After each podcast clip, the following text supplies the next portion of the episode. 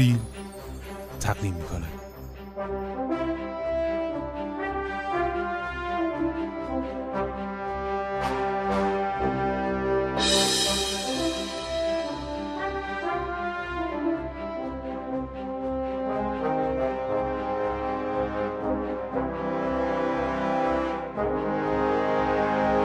فیلم فایل مرور و بررسی فیلم های کریم لکزاده. فیلم بعدیش که میخوام صحبت کنم در قمارباز هست. خب باز هم این هم نام خیلی خیلی جالبه. نامی که انتخاب میکنه گویای در واقع موضوع داستانه و همچنین مضمون در این نام موضوع مستتره. قمارباز کیه؟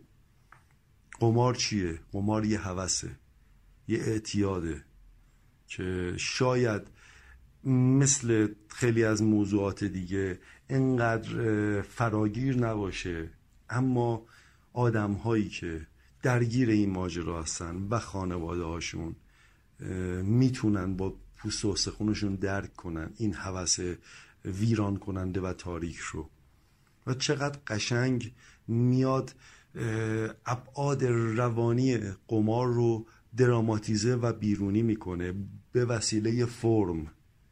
ما چیزی که توی قمار معمولا هست یکی شوک‌ها و غافلگیری هاست، شما نمیدونی لحظه بعد چی میشه. توی فیلم سه تا شوک داره.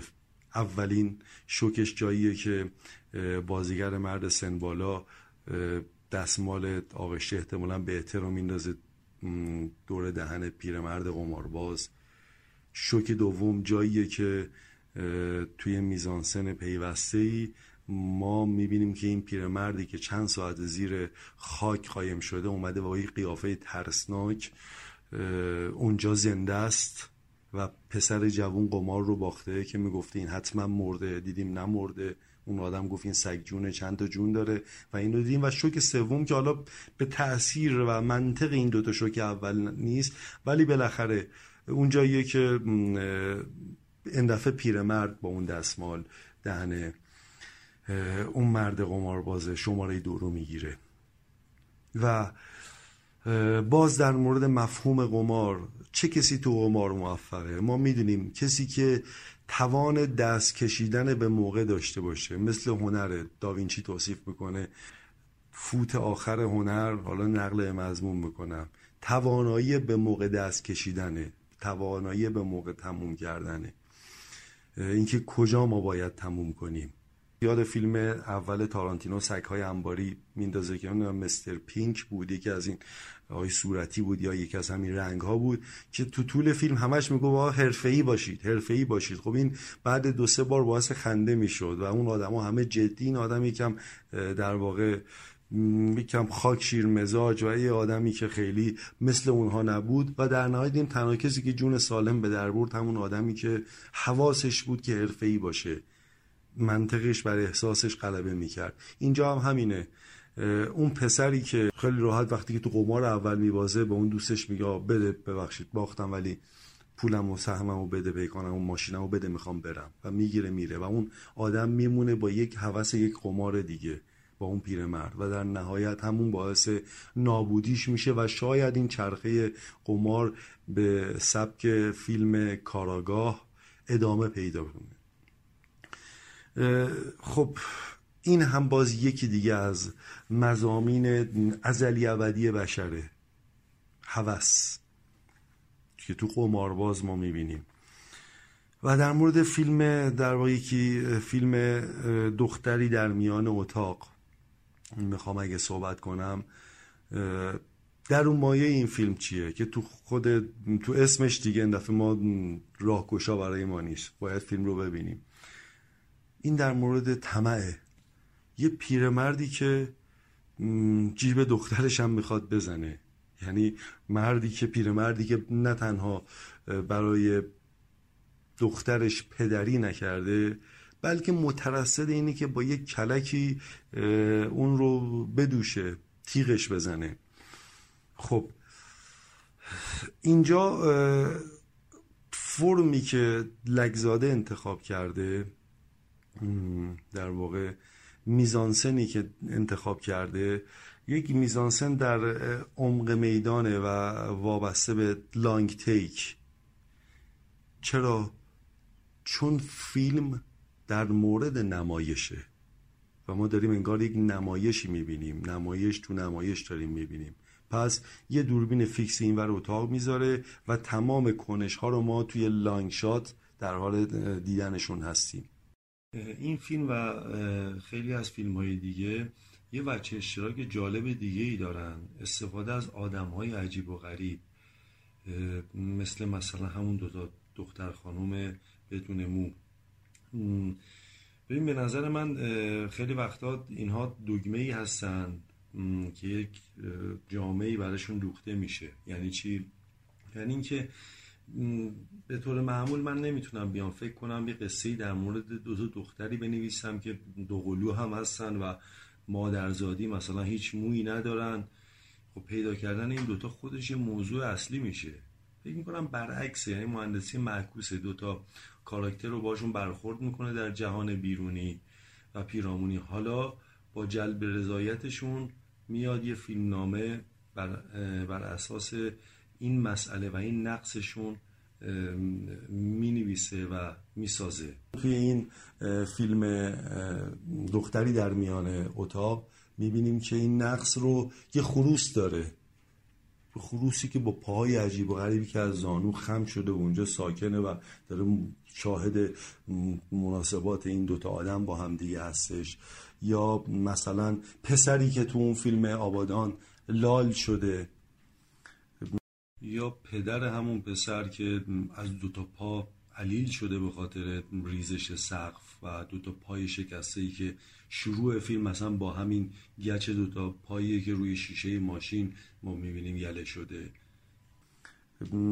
قماربازی که نه بیرونش درونش آدم عجیب و غریبیه، آدمی که میذاری دو ساعت سه ساعت زیر خاک زنده میمونه، مثلا تو برف، و ماشینی که میره روی خاکش که مثلا چیزشه ولی باز زنده میمونه. و تو فیلم بعدی، تو فیلم آخرشون که یه ماچ سینمایی، اون مردی که مثل گوشپشت نوتردامه با اون صدای عجیب و غریب، با اون خال عجیب و غریب، با اون اندام در واقع، اون فیگور نامتناسبی که داره و خب چقدر به فضاسازی فیلم کمک کرده.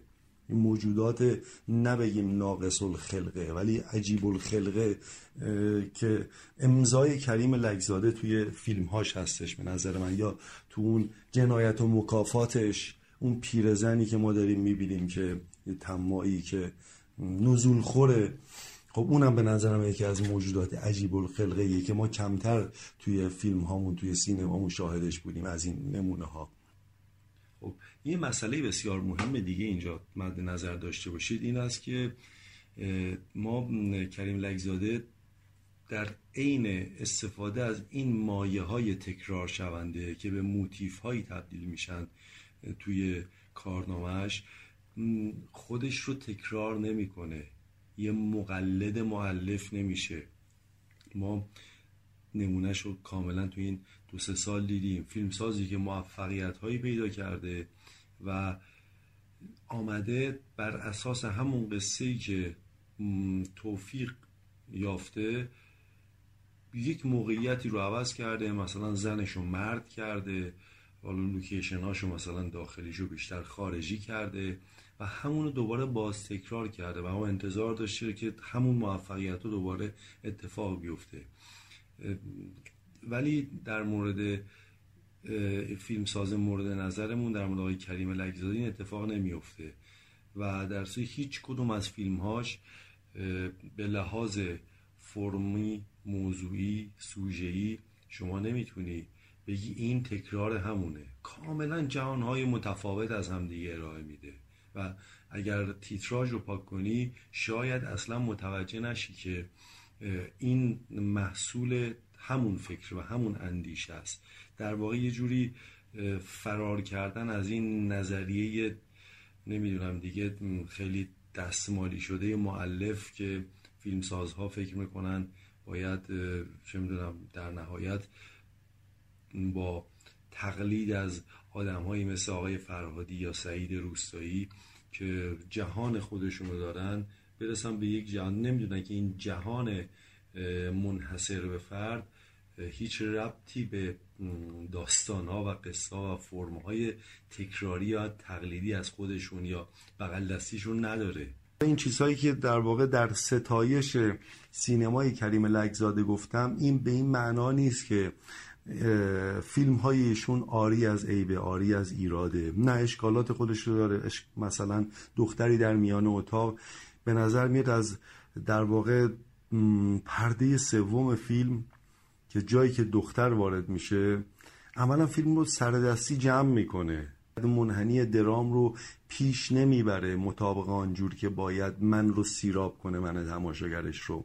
دختری میاد و اون نمایشی که خب ما از قبل هم دیده بودیم، اون نمایشی که تیر اندفعه میخوره به پای پیرمرد، حالا قبلا به بطری آب معدنی خورده بود اندفعه به پای، چیز جدیدی به من نمیده، یعنی یعنی سنتزی به من نمیده، شق سومی به من نمیده. من میدونستم دیگه، گفتم آقا یا این نمایش درست اجرا میشه یا این نمایت غلط از آب در میاد، که ای کاش مثلا غلط از آب در میامد ولی درست از آب در میاد. پس برخلاف مثلا فیلم قماربازش به من رو دست نمید، ولی به نظرم میاد فیلم از این حیث فیلم کاملی نیست و ایراداتی پیش وارده. و حالا فیلم ماچ سینمایی هم به همین ترتیب که به نظرم میاد با یه دونه اصلا هندیکمی چیزی گرفته شده، یعنی یک موضوع دیگه‌ای که میشه در واقع شاید علت ناکامی کریم لکزاده دونست، این رویکرد آماتوریستیکه ایشون هست به سینما، چیزی که آگاهانه انتخاب شده. توی غم‌ها و غریزه ها این آماتور بودن خب به دلیل اینکه فیلم‌های اولشه، امکانات مشخصا نبوده، دوربین، بازیگر و صداگذاری و این موارد نبوده، خب قابل درک هست، قابل لمس هست. ولی به نظر میاد کم کم بعد از اون به سبکش، به سبک این فیلمساز تبدیل شده و علاقه شخصی شده، کما اینکه باز با هوشمندی به نظرم میاد یک یکی از کمبودها و یکی از موانع خودش رو برطرف کرده، مانع پیدا کردن سرمایه و سرمایه گذار. در شرایطی که ما میبینیم بچه های دانشجو مثلا الان فیلم میسازن پنجاه میلیون، صد میلیون، صد و پنجاه میلیون. من اخیراً تو یک کاری در برنامه ریزشون بودم، یک کاری که نصفه هم موند، این بالغ بر دویست میلیون تومان برای کار ده پانزده دقیقه‌ای هزینه کرد تهیه کننده. و به نظر میاد مثلا فیلمی مثل ماچ سینمایی بیشتر از دوازده سیزده میلیون در بهترین حالتش بعید میدونم هزینه براش شده باشه. قطع به یقین اگر سرمایه گذاری داشت که هشتاد میلیون، پنجاه میلیون میامد برای این فیلم میذاشت، شاید اصلا این فیلم نامه رو تولید نمیکرد یا یه جور دیگه‌ای تولید میشد. اما این فیلم نامه و این موضوعی که انتخاب کرده کاملا متناسب با سرمایشه، یعنی میگم روی کرد آماتوریستیکی که ما داریم میبینیم، تو حتی تو قمارباز هم ما میبینیم، یعنی از انتخاب در واقع اون دکوپاژ کردن دوربین و یک جور شلختگی فرمی که توی کار هست داره ما رو به این میرسونه که این اصلا علاقه پیدا کرده و داره امضا به امضا تبدیل میشه برای کریم لکزاده. به این علته ببینید هیئت‌های انتخاب، حالا شاید به احترام اسم، ولی اگر واقعا دستشون بود خیلی وقتا مثلا این به نظرم بیاد این فیلم آخرشون ماچ سینمایی باشه، حتی ممکن بود به جشنواره فیلم کوتاه تهران راه پیدا نکنه. میدونیش دارم میگم، این انقدر فیلم های خوش آب و رنگ، دوربین های الکسا و رد و فلان و اینها میبینم، بازیگرای آنچنانی مثلا درجه یک سینما رو میارن، بهترین صدا، همین چیزایی که ما میدیم اصلا مال الان فیلمسازهای بلند هم واقعا نمیتونن خیلی این امکانات رو بیارن. نمیدونم چه جوری این دوستان برای فیلم کوتاه که اصلا قرار نیست ما توی فیلم کوتاه این کارا رو بکنیم، ما قراره تو فیلم کوتاه واقعا با کم ترین امکانات فیلم بسازیم برای اینکه با تنگناها آشنا شیم، عادت کنیم، چجوری توان اینو پیدا کنیم که چجوری تنگناهامون رو حل و فصلش کنیم، یا از همون مرحله انتخاب ایده یا نه تو شرایط تولید. حالا این این نقص رو، این فقدان رو این فیلمساز میاد با داستانها و موضوعاتی که انتخاب کرده پوشش میده. به این علته که شما وقتی میبینید خب اقبالی نمیگیره، یعنی شما به فیلم هایی که الان مثلا تو همین جشنواره فیلم کوتاه تهران یا جشنواره‌های پیشین اینها مراجعه کنید چه فیلم هایی دارن جایزه میگیرن، فیلم های آنچنانی پرطمطرا. حالا خیلی باز همین هم سوره عام نیست، ممکنه یک دوتا استثناء هم پیدا کنید که اینجوری نباشه، ولی به علل عموم همین هست. یعنی میخوام خدمتتون عرض کنم که رنگ و لعاب هر چند که داورهایی که انتخاب میشه بالاخره آدمهای توشون سینما شناس زیاد هستن، کم نیستن، ولی باز مقهور میشن و مرعوب میشن، نمیتونن مقاومت کنن در برابر این خطر که اگر پرسیده بشه چرا با وجود این همه عیار بالای کمیت و کمیت هزینه منظورمه، چرا مثلا میاد فیلم کریم لکزاده که فیلم کاملا آماتوری هست میاد کاندیدا میشه. حالا جایزه دادن که جای خودش رو داره. خب نمیتونن مقاومت کنن و نمیتونن در واقع این ریسک رو بپذیرن که بیان سلیقه جدید از جنبه مثبت عرض میکنم پیشنهاد بدن، آلترناتیو پیشنهاد بدن، در مقابل سینمای تجملگرا بایستن و بگن آقا این هم یک نگاه به سینمای کوتاه هست. رنگ و لعاب به نظرم میاد برق چشمای داورا رو میگیره و یک کم شاید براشون سخت باشه و محل مثلا میگم پاسخ دادن باشه که حالا اگه از ما بپرسن که میونه این همه فیلم های مثلا با کیفیت چرا ما چه سینمایی رو کاندید هم نکردیم یا کاندیدا نکردیم یا جایزه ندادیم، خب ما چه جوابی باید بهشون بدیم. به این علتی که در واقع توی موضوع نقد یکی از موارد این هست که حتما بین اثر سینمایی و صاحب اثر یک پلی برقرار میکنیم، حتما اون اثر، یعنی اصلا ما توی یک فضای ایزوله که بررسی نمی کنیم فیلم رو، یعنی شما اگر فیلمی از برادران کوئن میبینید اون تیتراژ خیلی تاثیرگذار و تعیین کننده میشه توی قضاوت نهایی شما، اما پاسخ دادن به این موضوعات، به این موارد برای مثلا هیئت‌های داورها ریسکیه، نمیرن زیر بار اشکالا بخوان به همه جواب بدن. در نتیجه اتفاق واقعا تلخی که داره میفته این هست که این فیلمسازها با این طرز تلقی درستشون از فیلم کوتاه به حاشیه رانده میشن. و من اخیراً با یکی دیگه از فیلم بچهای انجمن که فیلمی اخیراً ساخته و خیلی هم با قرض و قله و این و اون از این به اون کردن یه فیلمی مثلا جمع جور کرده حرفه‌ای دور، گفتم فلانی تو چرا دیگه؟ به من گفت محمد رضا واقعاً دیگه به این نتیجه رسیدم غیر از این باشه فیلم دیده نمیشه. در جمع‌بندی حرف‌هام در واقع میخوام به این برسم که هدفی که پشت راهی که انتخاب کرده هدفش دیده شدن نیست، عشق به سینماست. میگم نه به طور مطلق، ناخالصی هایی در هر پدیده‌ای وجود داره که ما اصلا از مطلق گرایی حرف نمیزنیم که الان میخوام یه بت بسازم در روی، نه، جور گفتم فیلم ها اشکالاتی داره، ایراداتی داره به لحاظ ساختاری، قصه‌ای، محتوایی و خیلی چیزا واردی که من نمیخوام وارد بحثش بشم. حتما دوستان دیگه بهش پرداختن یا امیدوارم که پرداخته باشن، ولی در کل با این مختصاتش به نظرم میاد که جای مطالعات بیشتری داره، جای این که بخوایم به عنوان یک الگو توی سینما، یک آلترناتیو در واقع در مقابل فیلمسازی خیلی پر لنگ و لعاب و گرون و پر هزینه و لاکچری که عملا کار رو برای فیلمسازها و کارگردانهای واقعا کاربلد سخت کرده و برای کاسبهایی که خوب میتونن سرمایه جفت و جور کنن، این هم یکی از مهارت هاست، ولی ربطی نداره به اینکه شما چون کاسب خوبی، چون روابط خوبی داری با این سازمان ها و ارگان ها و این و اون و آیا آدم های پولداری دور و برت هست یا خودت پولداری فیلمساز خوبی باشه. خب میشه چی؟ در واقع سینمای ما میشه سینما مثل سینمای بلند اون سینمای نوکیسا میشه و چیزی که دیگه همه داریم دادش رو میزنیم، ولی نه تنها گوش شنوانی است، مثل اینکه اصلا اراده‌ای معطوف به این اتفاق پشت جریان هست که با توی در واقع میزگردی که داشتیم برای همین بهاره فیلم کوتاه که پویان نبی میگفت، خیلی نکته جالبی گفت، یک زمانی ما برای فیلم‌های بلند باید دنبال سرمایه گذار میگشتیم و الان برای فیلم‌های کوتاه باید دنبال سرمایه گذار بگردیم.